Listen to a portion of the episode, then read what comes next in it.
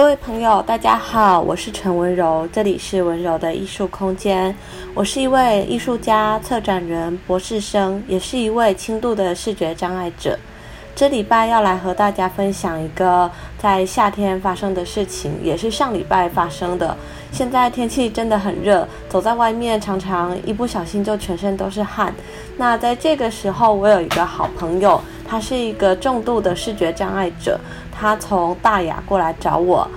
他每天要换两种公车通勤来台中市区。那为什么要来台中市区呢？就是他要来学习，跟一个老师傅学习按摩。他想要学习按摩的手法，希望未来有更多呃职雅的发展的可能性。那我们是认识很多年的好朋友了。他以前主要做的是其他的行业，而按摩是他最近开始新的一个想法。他觉得，呃，作为一位视觉障碍者，可以多方面的尝试是一件很棒的事情。我也听到他有这样子的转变之后，觉得，呃，很为他开心。而且他学习的这位老师的按摩店也是之前我去过的，叫做巧手按摩，是呃，我自己觉得按摩的力道跟。整个手法都让我能够很放松下来的一间按摩店。我这位朋友当天是第一次来到台中市区，那由于通勤很不方便，在呃我们约见面之后呢，吃完饭聊得很开心之后，他就邀请我陪他一起在附近的街道上去走一走，去认识一下方位，呃才能知道说那明天大概下公车的地点在哪里，以及要怎么走才能方便的走到老师家。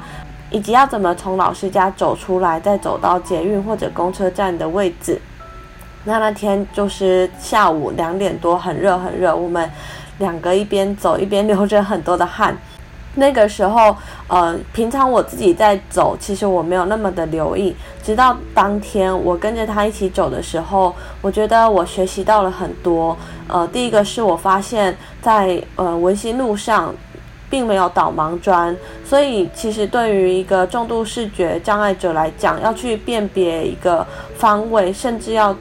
呃确定哪里是过马路的斑马线，都必须用很敏锐的呃身体的感知去感受哪里是呃坡道的尽头。对于我来讲，如果我要去这么做辨认的话，我觉得是很困难的。呃，但是呃我在跟我的朋友学习的过程里，我发现他。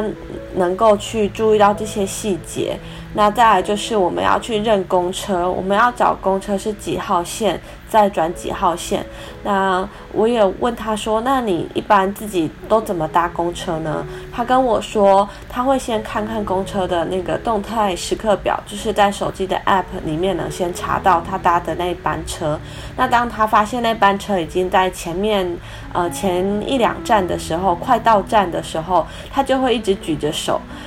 大家会说：“诶，你怎么手要举这么久？不会酸吗？”他说：“那不然你不举啊？你不举的话，车子就会过去喽。”所以他选择的方式是，他会很聪明的一直举着，那车子就会停下来。车子停下来之后，他就会首先问司机说：“你是某某号公车吗？”如果是的话，他就能顺利的上公车。那如果不是，他就下来再等一下，可能他要等的公车就在后面。我就从这点点滴滴的。呃，互动过程里跟他学到了一些，呃，一位重度视觉障碍者如何透过自己的方式，在一个车水马龙的城市里面去穿梭跟行走。那一趟陪伴的过程里，让我觉得呃很知足，也很快乐，而且也觉得自己收获到很多。而这一位朋友的呃学习精神也让我觉得很可佩，很可敬。因为他每天往返的通车时间大概就要两个小时，而且他不是来一天，他是几乎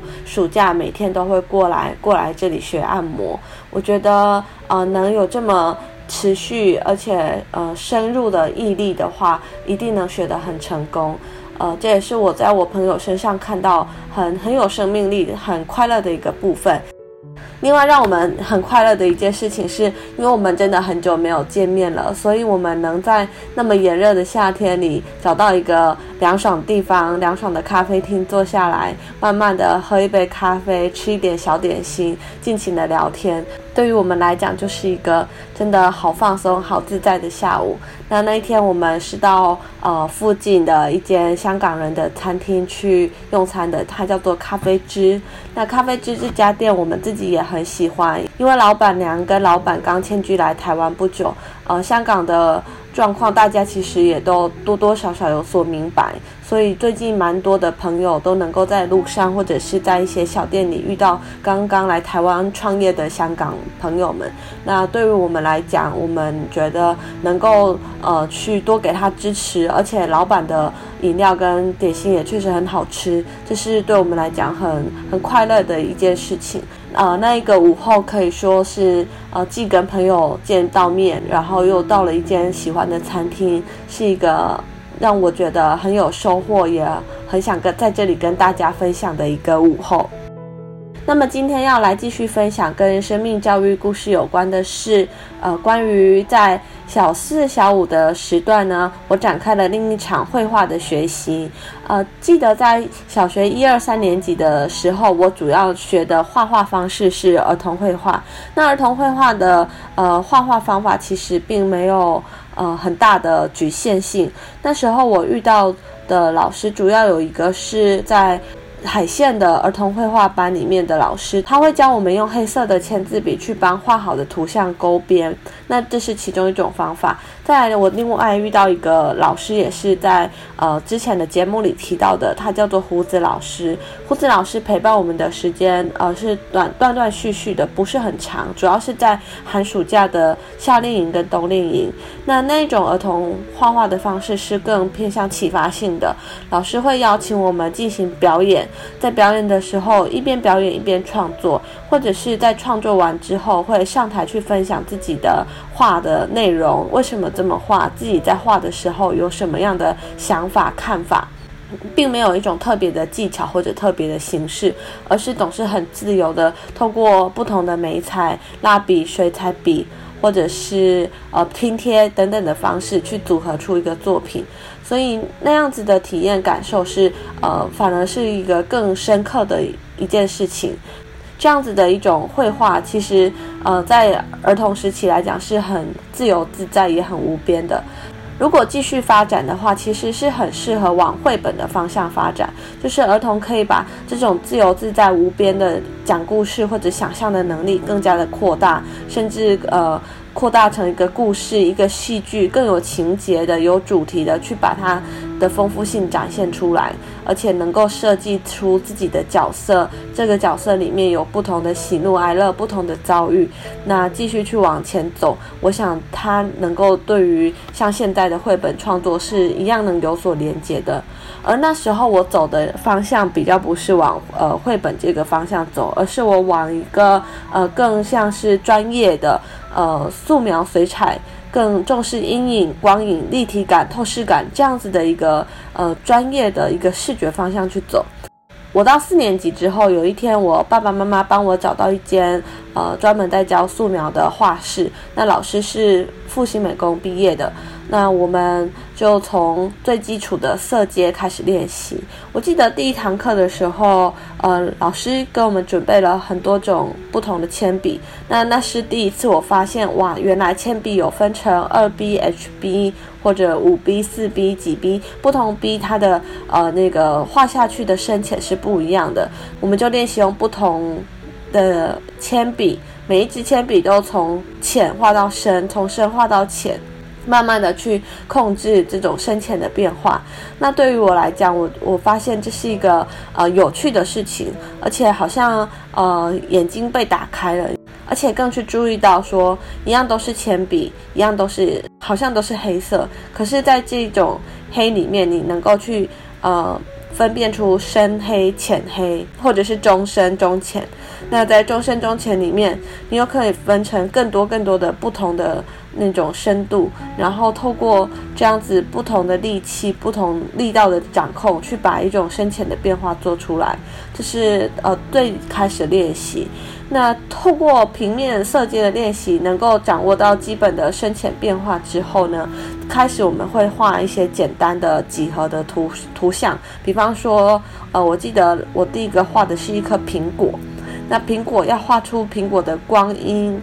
跟阴影感、立体感，这个对于儿童绘画时期的小朋友是呃并没有去展开的一种视觉体验，而那种视觉体验也不是我们呃直觉的视觉体验。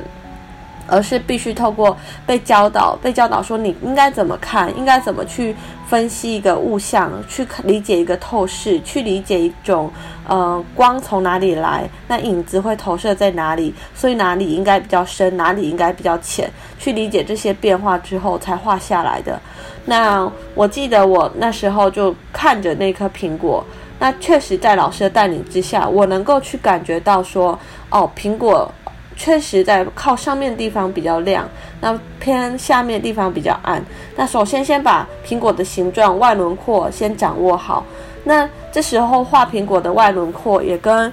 在儿童美术的画法是不一样的。以前苹果想怎么画就怎么画，可是在，在呃素描的学习里面，我们会去掌握到客观那个对象它的比例，呃，它的形状，所以我们会去定位。呃，然后尽量把同样的比例的、同样的大小的感觉画到图画纸上，那这也是一种全新的视觉经验的展开。因为，呃，在以前我们观察一个东西的时候，即使你拿一个很具体的形状给小朋友观察，小朋友画出来的还是是充满着一种呃他自己的手感、他的想象力的，而不是必须跟这个物体自身的样子是符合比例原则的。